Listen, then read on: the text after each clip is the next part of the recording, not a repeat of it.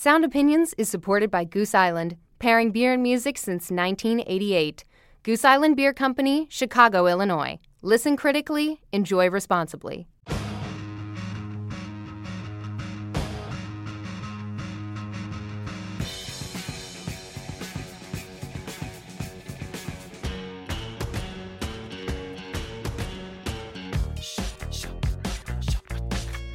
From W B E Z Chicago and P R X, this is Sound Opinions. I'm Greg Kot. And I'm Jim DeRogatis.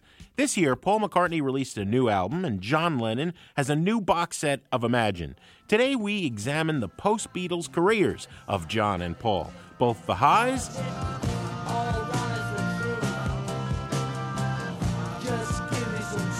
and the lows. Plus, we review new albums by rapper Vince Staples and jazz drummer Makaya McCraven.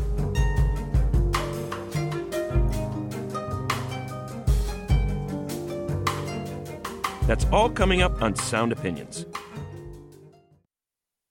You're listening to Sound Opinions, and coming up, we're going to review F M, the latest album from Vince Staples. Better calm down. Left side, pulled out that life. Right side, pulled out that life. And Universal Beings, the new album from drummer and hip-hop beatmaker Makaya McCraven. But first, we're going to discuss a particularly controversial topic, comparing the strengths and weaknesses of John Lennon and Paul McCartney's output after the Beatles. Imagine no possession.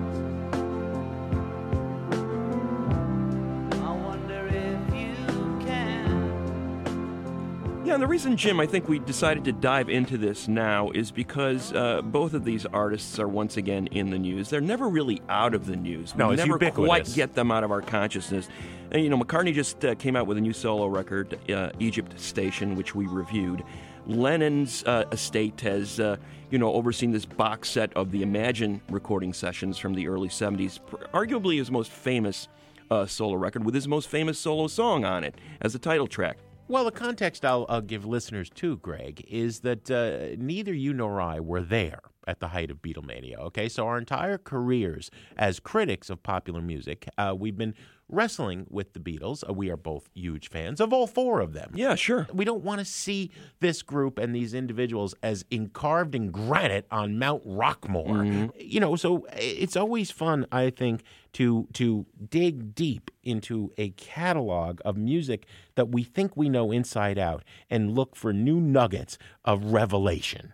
Yeah, absolutely, Jim. I mean, it's. Uh, I think the, the shorthand version of uh, this discussion is always that McCartney wrote the lighter songs, the poppier tunes. Mm-hmm. Baby, I'm amazed the way you pulled me out of time. Lennon was the rocker.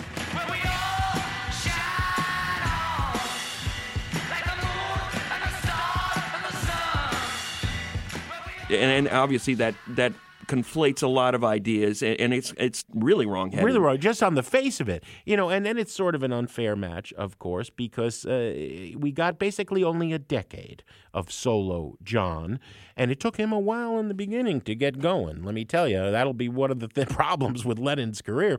I mean, he had three recordings with Yoko Ono before he even left the Beatles. Then his big emancipatory statement, uh, the Plastic Ono Band uh, record, uh, that that put him on the map as a solo artist. A working class hero is something to be. A working class hero is something to be. Yeah, but I think it was in part, and there are moments of greatness on that record, don't get me wrong, but it's in part, and I think this never gets said, because the first three albums he gave us after the Beatles uh, were so wretchedly awful. Well, dur- well actually I guess during they the started. Yeah. They started during the Beatles. I'm talking about Unfinished Music one, two yeah. versions, Unfinished Music two, Life with the Lions, Wedding Album, in nineteen so nineteen sixty-eight, nineteen sixty-nine, those three albums, right? Yeah. We can picture him and Yoko and various people coming in and out, rolling around on the floor, finger painting. That's basically, except far more annoying than that. Those are unlistenable records. Well, I, I think in some ways they were his, uh, you know, I want out. I want to I want to break down all the walls. Yeah. I'm going to make music with this woman that I love. Yeah. And screw the Beatles in some ways, because well, and, he it, was just tired of, of everything. And music is somewhat in quotes there, you know. They're yeah. going through primal therapy. Uh, they're doing they're doing all sorts of uh, spiritual and, and chemical experimentation. Uh, what they are not is consistently good records. Yes, he, he was he was very up and down during this period of time. And, uh, you know, Plastic Ono Band was a, a straight-up rock and roll uh, record, very raw, very, everything was on the surface there. Yeah.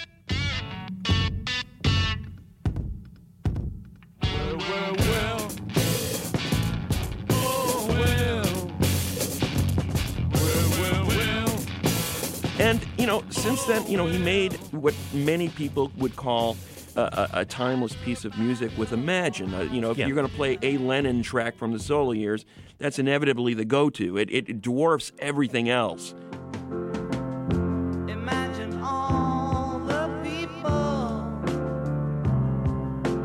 living for today. Well, I thought one way that, that we could illustrate what we both like and dislike about each of these musical giants' uh, solo careers is to play uh, one of our favorite uh, songs from those canons, and also uh, one of the worst.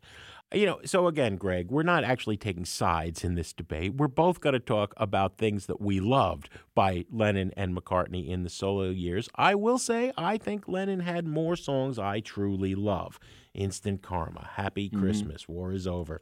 Uh, you know, Imagine, that title track, Working Class Hero. I mean, I really had to struggle to figure out which song I wanted to illustrate Lennon at his very best in the solo years. I'm going with a song from Imagine, nineteen seventy-one, Gimme Some Truth.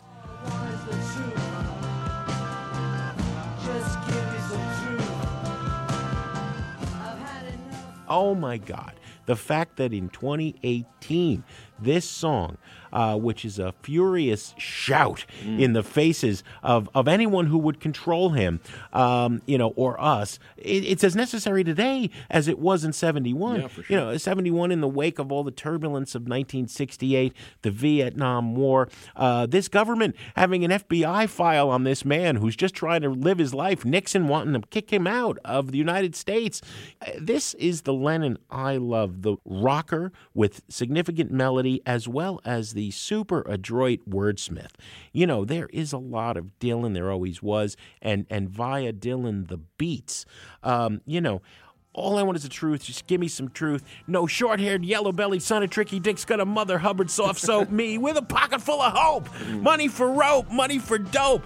Man, it's just, that's I, I, I love it. I've had enough of reading things by neurotic psychotic men.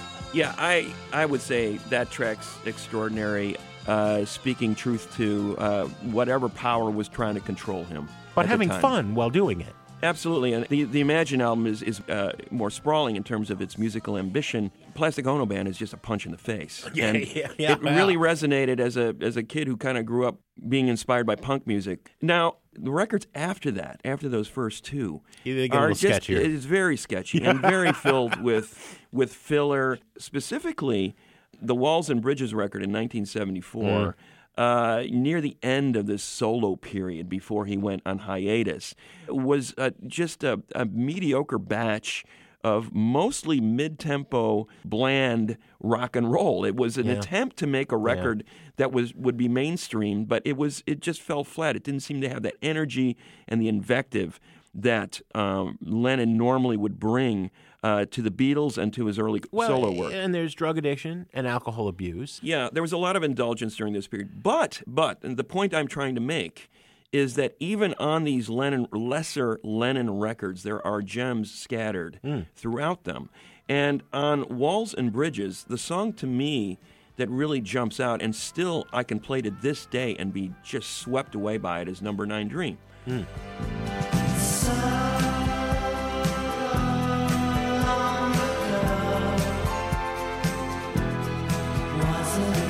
I, I think that's just a wonderful piece of music, and the lyrics are almost gibberish-like. Uh, you know, Lennon said this song basically came to him in a dream, yeah. and he wrote down lyrics that uh, make no sense in some ways. You know, he, there, there's this phrase in there that's in a, a, some made-up language. I mean, you know, well, goo goo goo goo, yeah. right? I mean, yeah, he was not above that. You know, bawa kawa pusay pusay. What does that right, mean right, exactly? Right, right, right. It doesn't mean anything. Lennon would say, you know, those are just sounds that were coming into my head.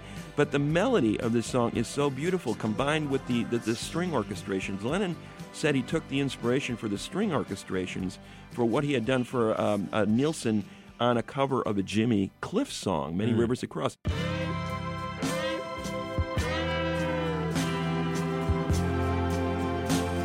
And he said, I love those strings so much, I want to bring back that sound on this particular track. People always say, McCartney is the melodist in the band, you know. Oh, uh, yeah, Lennon was yeah, more yeah. straightforward. This is a beautiful, sumptuous melody by John Lennon, Number Nine Dream on Sound Opinions.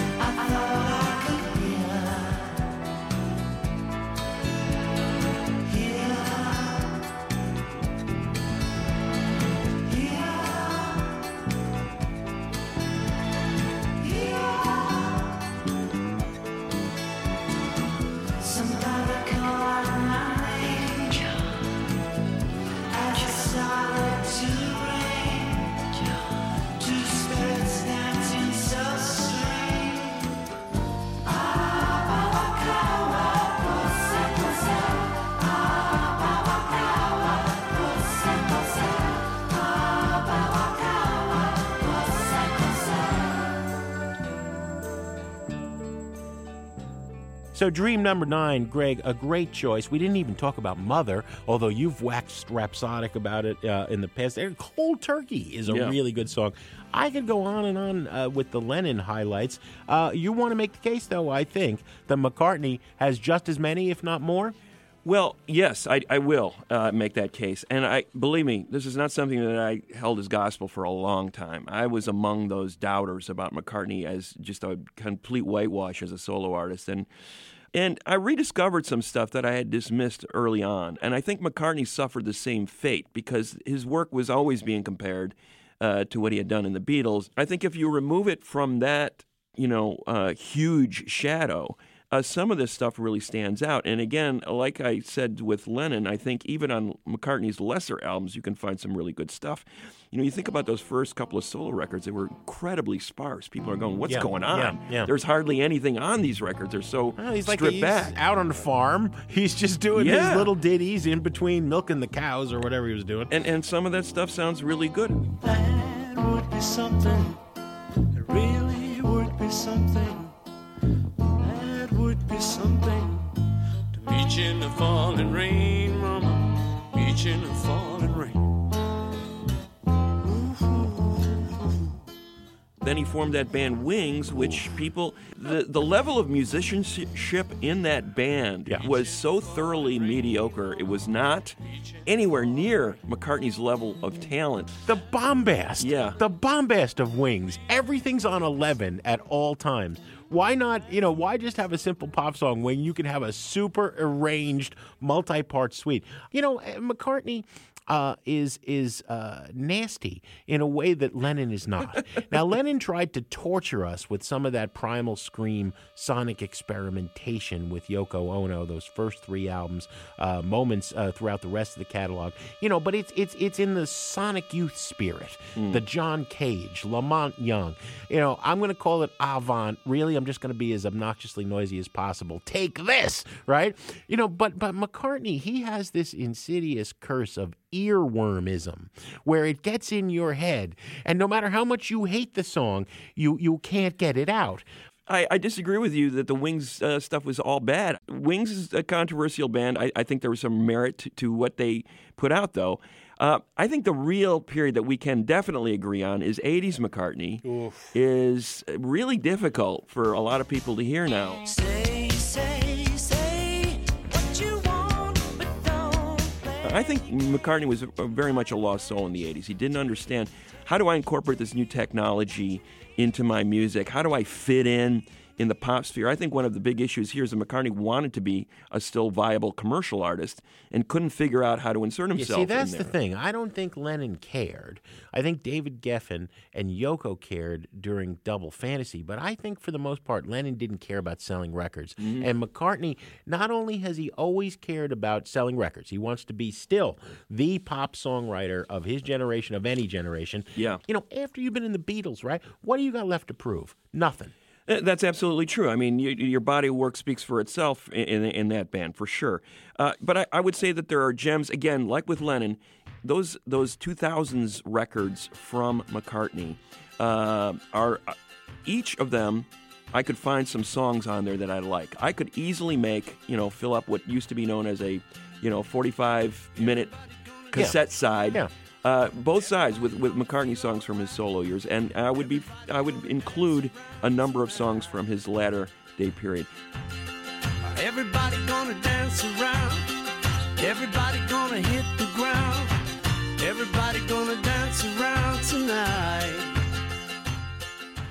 Let's each play a, a great McCartney song all right, all right. from the solo years. What, all do, right. what do you got? You know, uh, the song that's always struck me as his most powerful post-Beatles is Every Night, from the McCartney L P in nineteen seventy.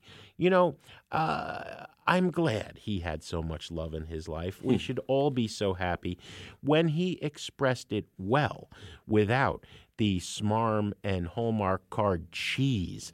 Uh, it was just beautiful. Every night I just want to go out, get out of my head. You know, this is a, uh, uh, someone who's restless. Every night I just want to go out, get out of my head.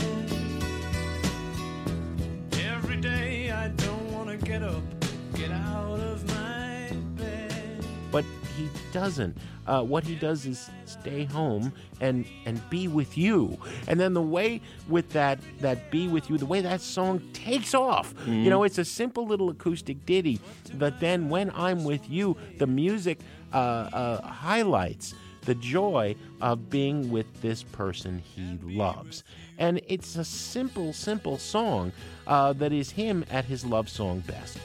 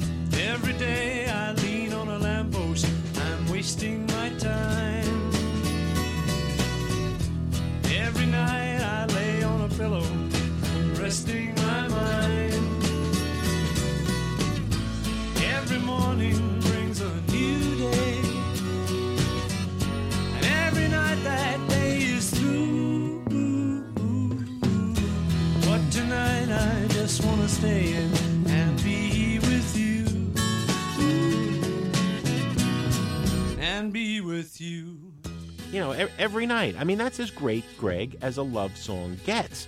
Uh, and we're going to have to talk in, in a couple of minutes about the many, many bad, bad, bad Paul McCartney love songs. By the way, let's stay positive for a minute. Well, I exactly. I, I think there's there there are many positives with, with McCartney, far outweighed by the negatives, I would say. But then again, that, that's going to happen when you make uh, twenty-five records like McCartney has made. You're not going to hit the ball out of the park uh, with everyone. Sometimes you're not even going to get the ball out of the infield, to, to belabor a baseball I, I think analogy. There's plenty where he's not even playing with a ball. He's playing with a brick. Uh, so you made the case, you know, you're you're saying that Wings never did it for you. Oh, wait, um, bombast, all bombast. There, there's some bombast for sure. Uh, but as a as a credible seventies rock act, I think they did some some songs that hold up surprisingly well. And part of it is McCartney's strength as a as a as a songwriter, his ability to sort of craft these multi-part songs. You know, the title track from Band on the Run is a good example of a multi-part mm-hmm. McCartney song that somehow works. He's trying to make pop music that, that's somewhat complex.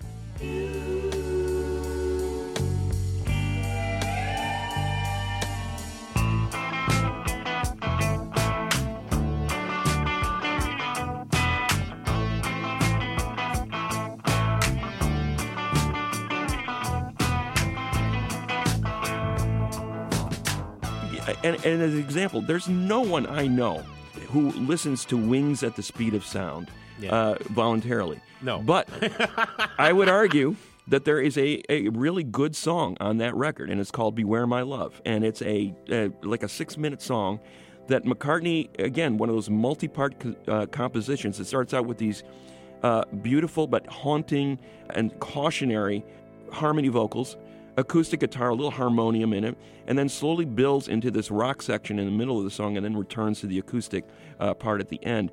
It's, first of all, I, I love the symmetry of the composition, but I also love the energy that he brings to his vocals, the way he's able to switch from this dreamy, haunting sound early in the record to a more strident sound. You know, he was a big fan of Little Richard. Yeah. You know, that rock and roll kind of yeah. raspy, let it all hang out kind of uh, vocal. And, and, and parts of this song, you can hear some of that intensity that I wish we heard more of, frankly, from McCartney. It seems like he's invested in the song in a way that not all of his work uh, leads you to believe. It is, dare I say, Lennon-esque in its intensity in certain parts.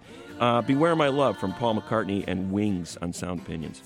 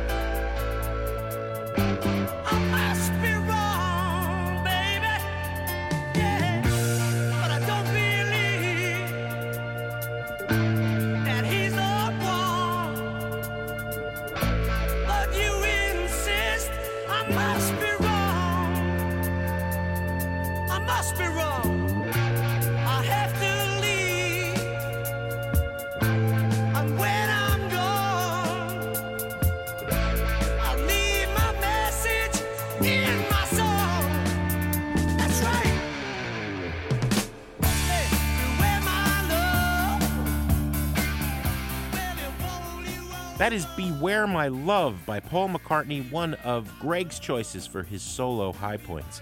After a short break, we'll expand our discussion to talk about the lows of Lennon and McCartney as solo artists. That's in a minute on Sound Opinions from W B E Z Chicago and P R X.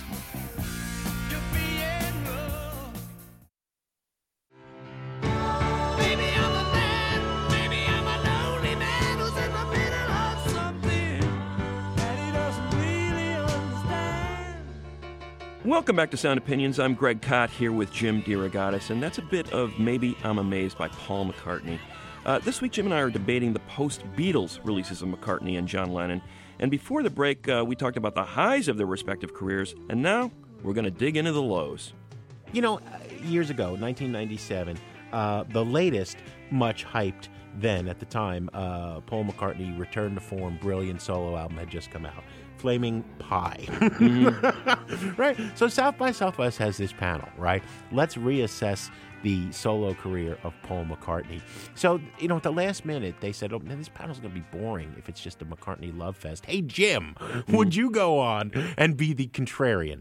Now, uh, I, I have, you know, I have Paul his face is on my arm. The cover of Revolver was an extremely painful tattoo. I, I am a fan, okay? But, uh, you know, these guys were waxing rhapsodic about the genius of Paul. And then, you know, it was my role to to throw the spanner in the works, as uh, George Harrison would say. And all I would have to do is say, ebony and ivory.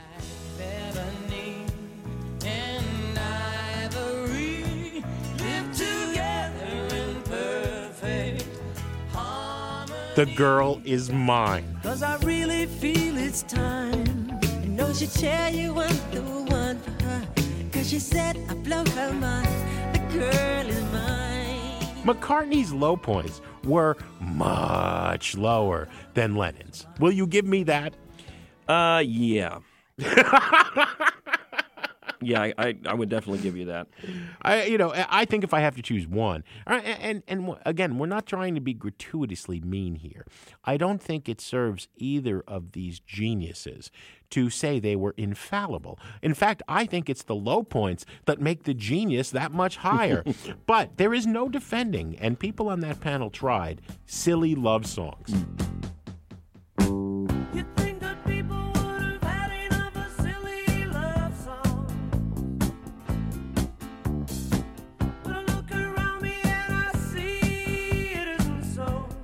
The only song that I think is worse is Uncle Albert Admiral Halsey with that gypsy part at the end. You know, hands across the water, and then somebody goes, water. I, I hate that song. And this song and Silly Love Songs, they get in my head and they won't go away.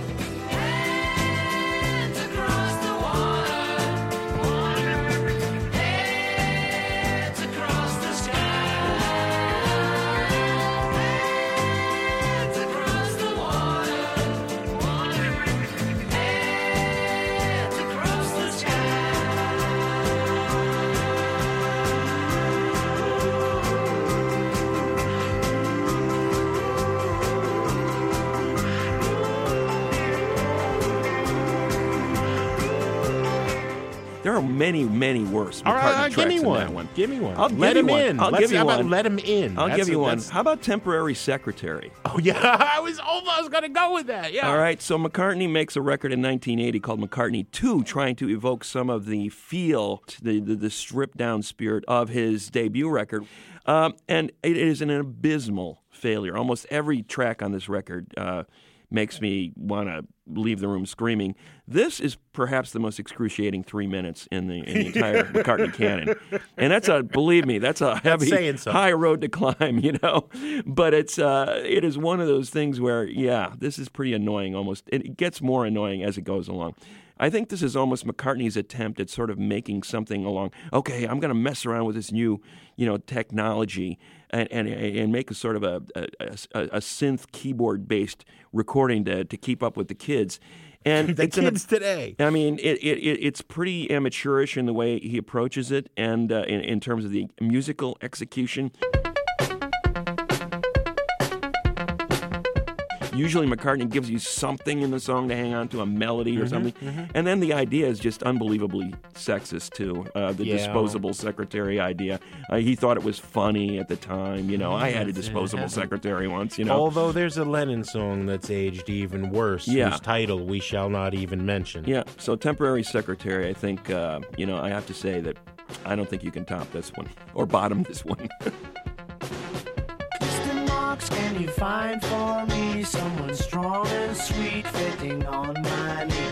She can keep her job if she gets it wrong. Ah, but Mister Marks, I won't need her long. All I need is help for a little while. We can take dictation and learn to smile. And a temporary secretary is what I need for to do the job. I need a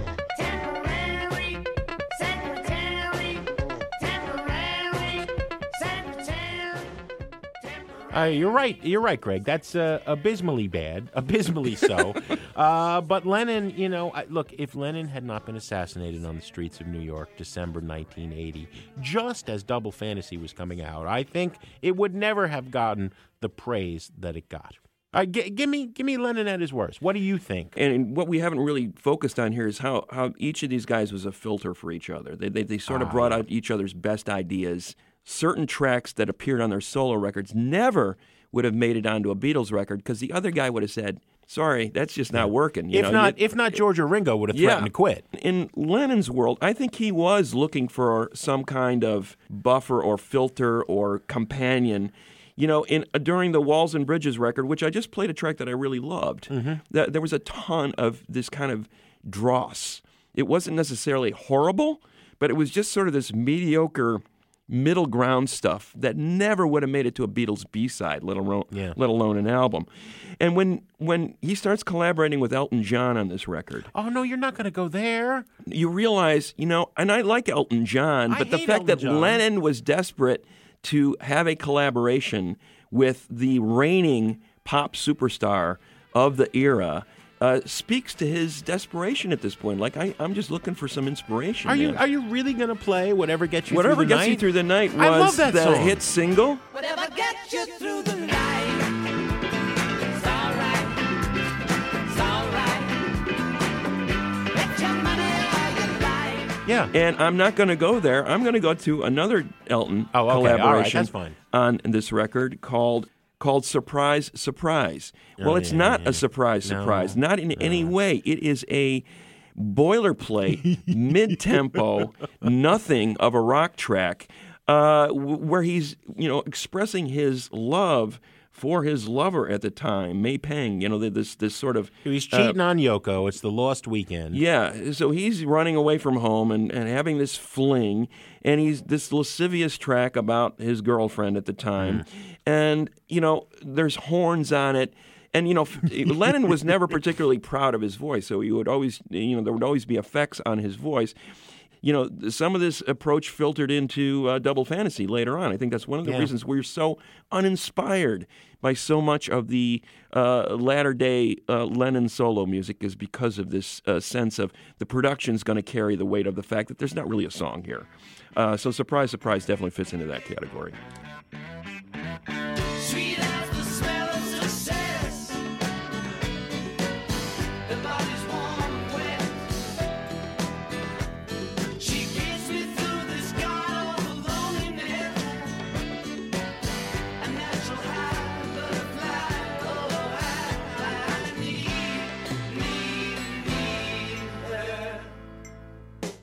Yeah, that all right. That's dreadful, Greg. I'm glad you're not going to do Whatever Gets You Through the Night because I just it, it, just on the concept alone, I know it's boogaloo, it's overdone, it's cheesy. I am not an Elton John fan. That that Broadway theatricality he brings, but I just love that song. It's just the concept that hey, man, do whatever's gonna whatever you need to do to keep yourself alive. Well, all right, he was so, doing that at so, that time. So I think uh, Lennon and McCartney, you were absolutely right. It's a brilliant point. They were both always looking for the balance that never existed again when they weren't a team.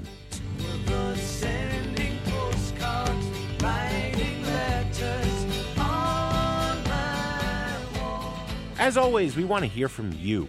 What's your favorite Lennon or McCartney solo album and why? Call and leave a message on our hotline, eight eight eight, eight five nine, one eight zero zero, or find us on Twitter or Facebook. Up next, we'll review rapper Vince Staples' latest album and a new disc from young drummer Makaya McCraven. That's in a minute on Sound Opinions from W B E Z Chicago and P R X.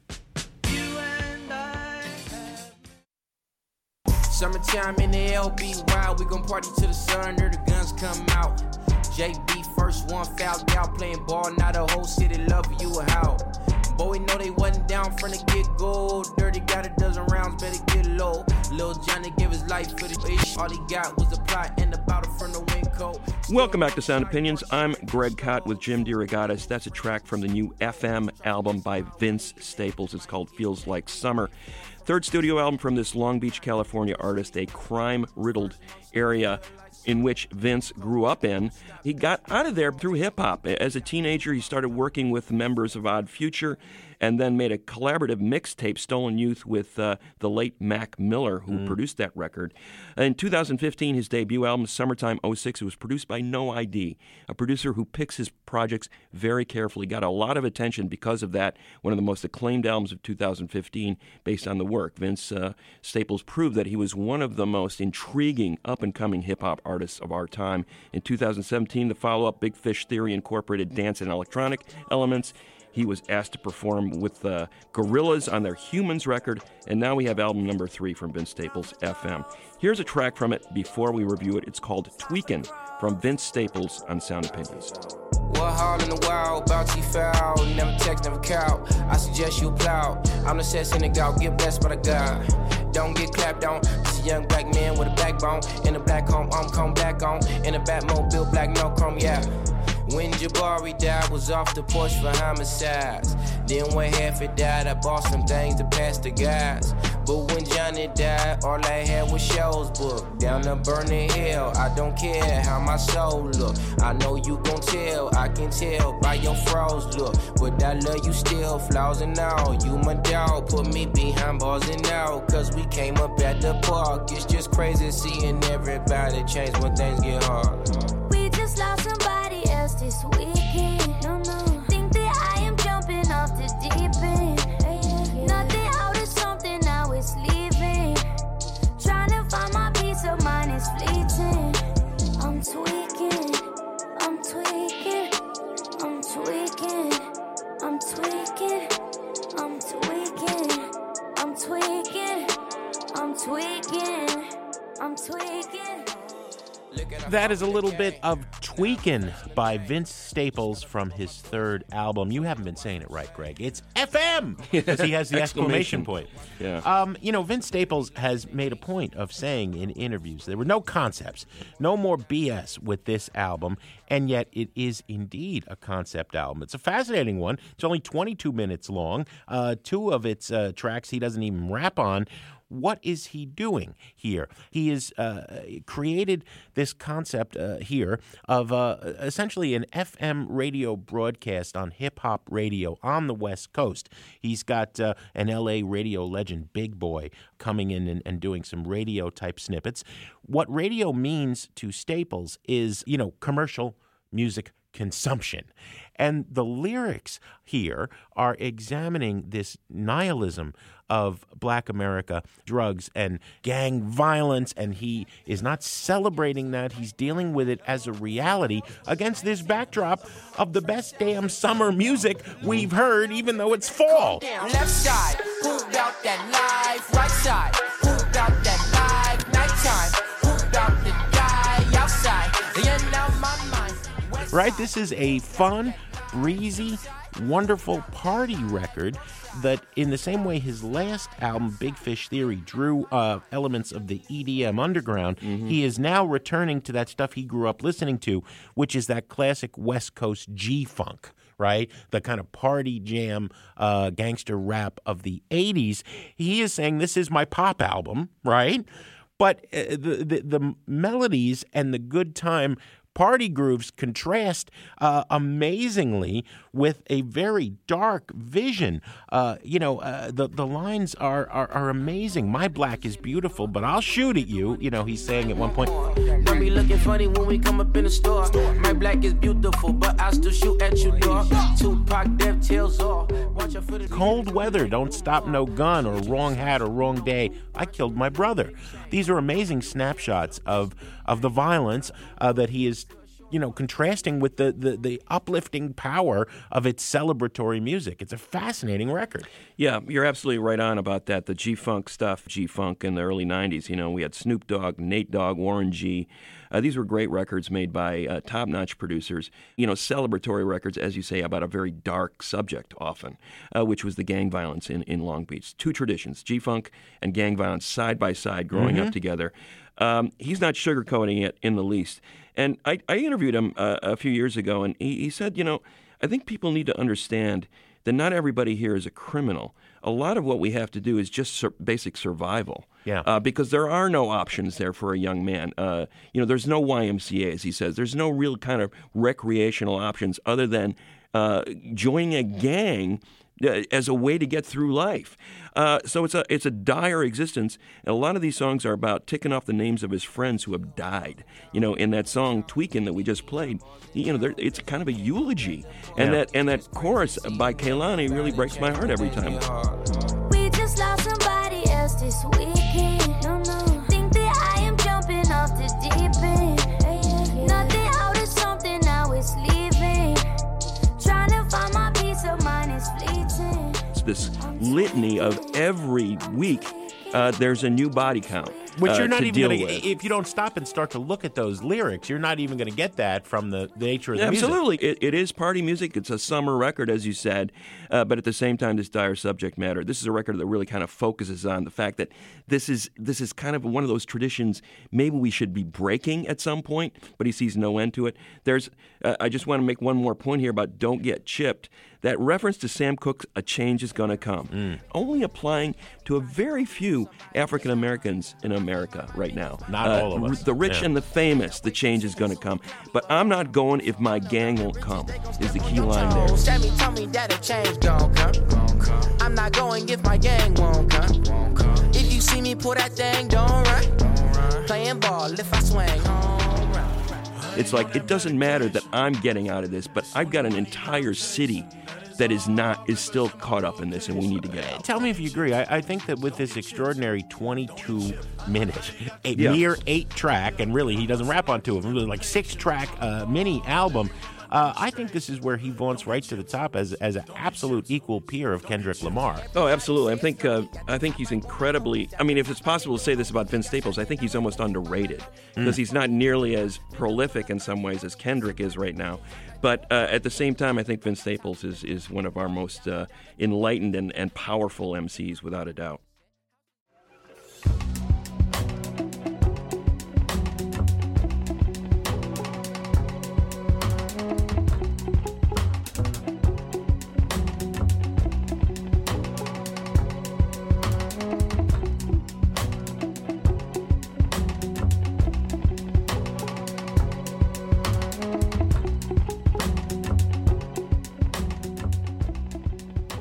That is a little bit of a track called Turtle Tricks from the new album by Makaya McCraven, Universal Beings.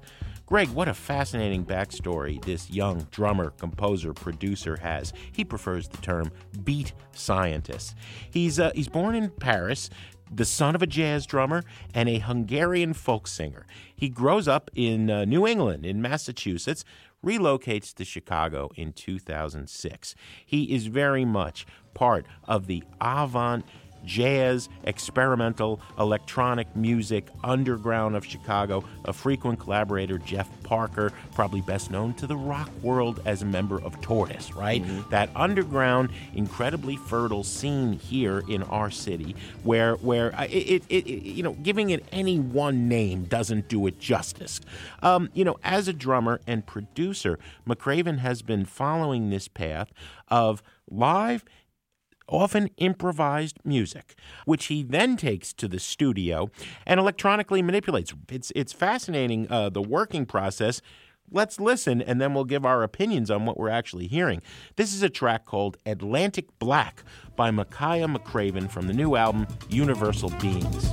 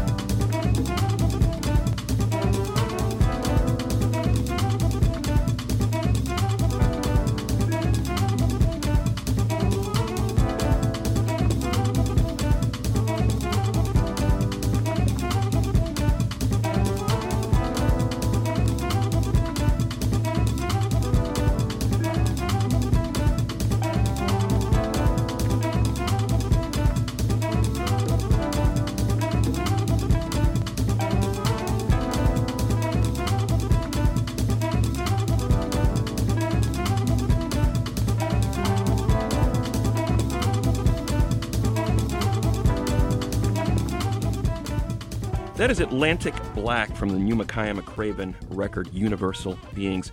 Jim, I'm I'm really happy to be addressing uh, this record at this moment because we are seeing a wave of jazz that I think our more rock-oriented or hip-hop-oriented listeners will appreciate. You know, mm-hmm. You're seeing artists like Robert Glasper and Kamasi Washington, you know, crossing over into playing like rock venues and rock festivals now.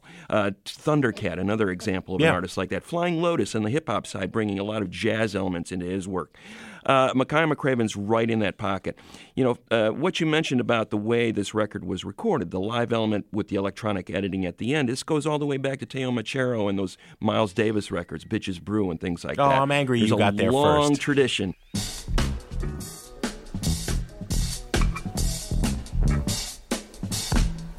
I was going to bring that up. I'll give you another one, too. Anthem of the Sun by Grateful Dead. Yeah. Right? You know, my favorite Dead album, recorded during the, the, these, uh, you know, famously shambolic live improvisations and then electronically right. manipulated.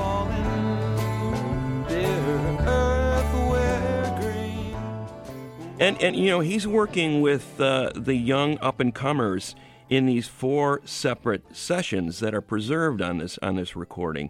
Uh, you know, and, and it, it's a vibe record as much as a song-based record, and it's a great vibe because you get the feel of musicians recording in a room, and then he's working with these and manipulating these tracks, sampling, chopping, looping afterwards to create these little discrete pieces of music.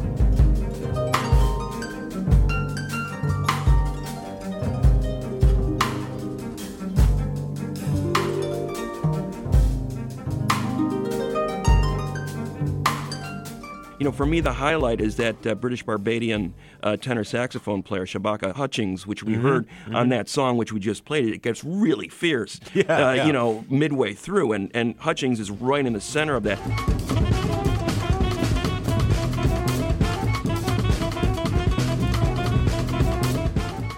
We get this uh, great uh, trancey, hypnotic vibe On, on the London sessions with a song called Sweet House, which some people have said, that's kind of a house music song. You know, yeah, maybe there's yeah, no reason uh, that it's called that.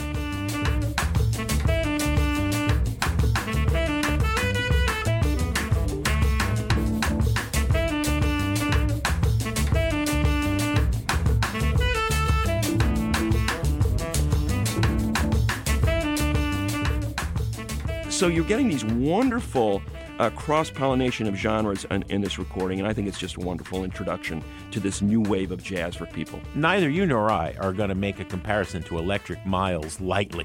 We right. are not being hyperbolic. You know, uh, kids, let me tell you, you know, one of the downsides of being a popular music critic is, and I know you feel the same way, we don't get to buy anything anymore. We listen to everything. Not that people even buy records anymore.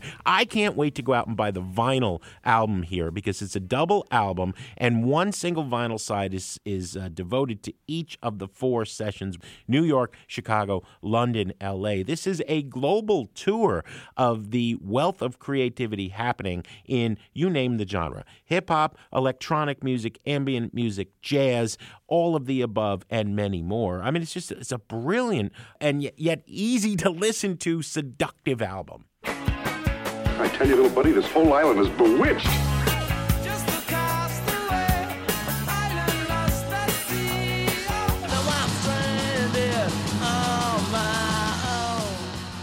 As often as possible on Sound Opinions, we like to take a trip to that desert island. The waters are a little cold this time of year, Jim, but you're going to swim out there anyway and play a track you cannot live without. What's it going to be? I'm going to go someplace warm, Greg. I'm going to Los Angeles.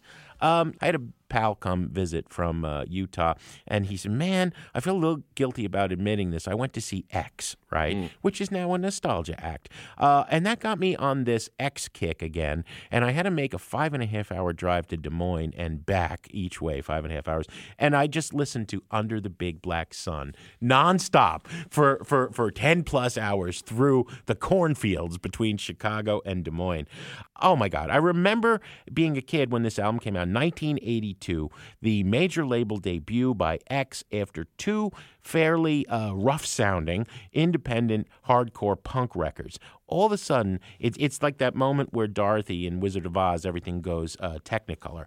You know, uh, X embraces its country roots. It embraces American roots music, brings it into the hardcore punk, and comes up with a sound I'd never heard before. And then you go see them live. And D J Bonebreak was this phenomenal monster drummer. And Billy Zoom scared me. You know, this rockabilly god with a frozen face who would stare right through you playing these incredible Chuck Berry on acid licks. Of course, John Doe and Exene Cervenka. Trading those harmonies. I don't think they ever sounded better than Under the Big Black Sun. The song that kept jumping out to me was The Have-Nots.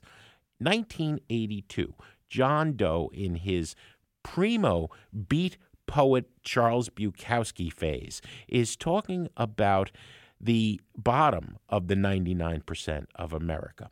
Dawn comes soon enough for the working class. It keeps getting sooner or later. This is the game that moves as you play. He is surveying the bottom of the barrel drunk bars of Los Angeles that Bukowski made famous, right? And and he name checks a bunch of them at the Heidi High and the Hula Girl, right? He's going down the list, going bar hopping. And he's talking about people who no longer have any hope. Uh, all they have to look forward to is a shot and a beer after another hard-earned day. But the, the propulsion of the guitar and the wonderful harmonies that Exene uh, adds uh, to her then husband's uh, you know rough growl, there's this glimmer of hope. X, The Have-Nots from nineteen eighty-two on Sound Opinions. Drink at the bar, nothing bar, anything but the bottom step of the ladder. It keeps getting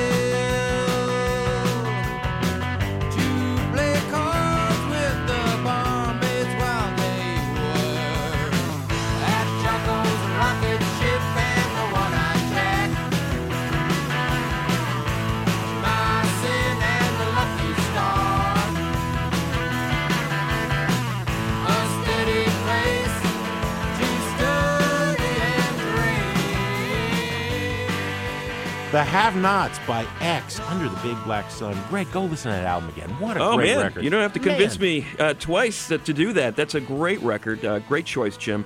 Uh, next week on the show, we're going to do some buried treasures. Great records that you need to hear. You can download Sound Opinions wherever you get your podcast thingies.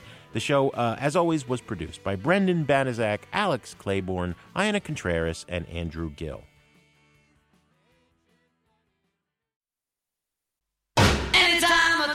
On Sound Opinions, everyone's a critic. So now it's time to hear what you have to say. New messages. Hey guys, this is Josh calling from Berkeley, California. I was very excited to hear uh, the Greta Van Fleet review. I did have the occasion to see them uh, perform live, and I was pretty excited about it, but immediately pretty bored. The lead singer, his skills cannot be denied. He has a great voice.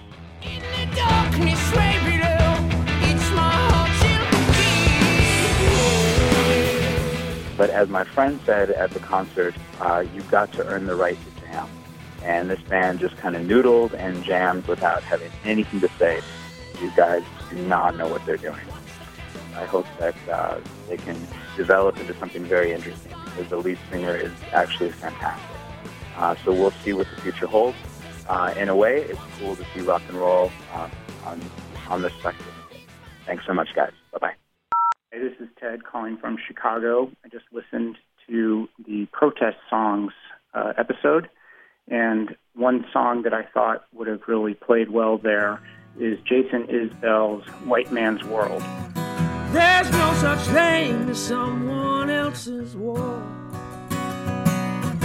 Your creature comforts aren't the only things worth fighting for. You're still breathing, it's not too late. We're all carrying one great burden, sharing one fate. It's a touching song. It talks about the history of racism in our country. I was at the Ryman last week, and I heard him play it to the Nashville crowd of ninety-eight percent white people, and I think that he's bringing a great message to all communities, uh, but as a folk slash alt country slash rock uh, white artist, he has a great opportunity to change minds. Love the show. Thanks. Bye.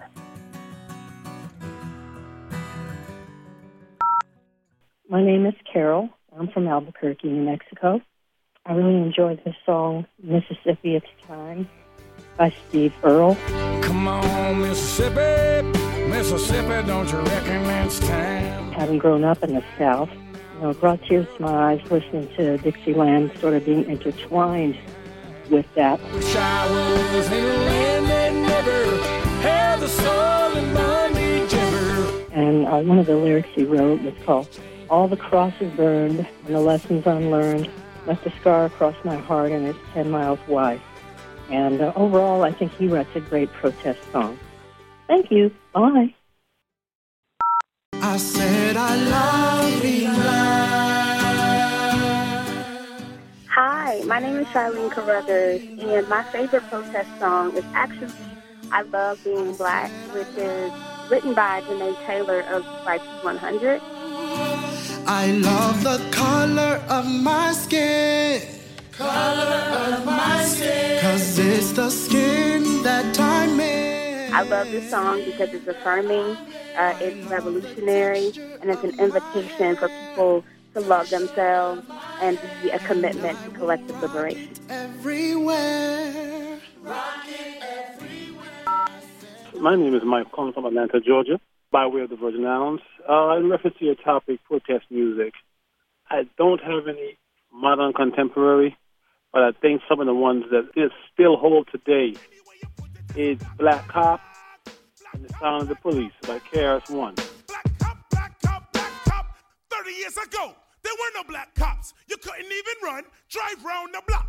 Recently, police trained black cop to stand on the corner and take gunshots. Those songs still hold weight to this day. I mean, to the letter, to the word. And that's what I have to say. Thank you. No more messages. To share your opinions on Sound Opinions, call eight eight eight, eight five nine, one eight hundred. We'll be back next week on Sound Opinions from W B E Z Chicago and distributed by P R X.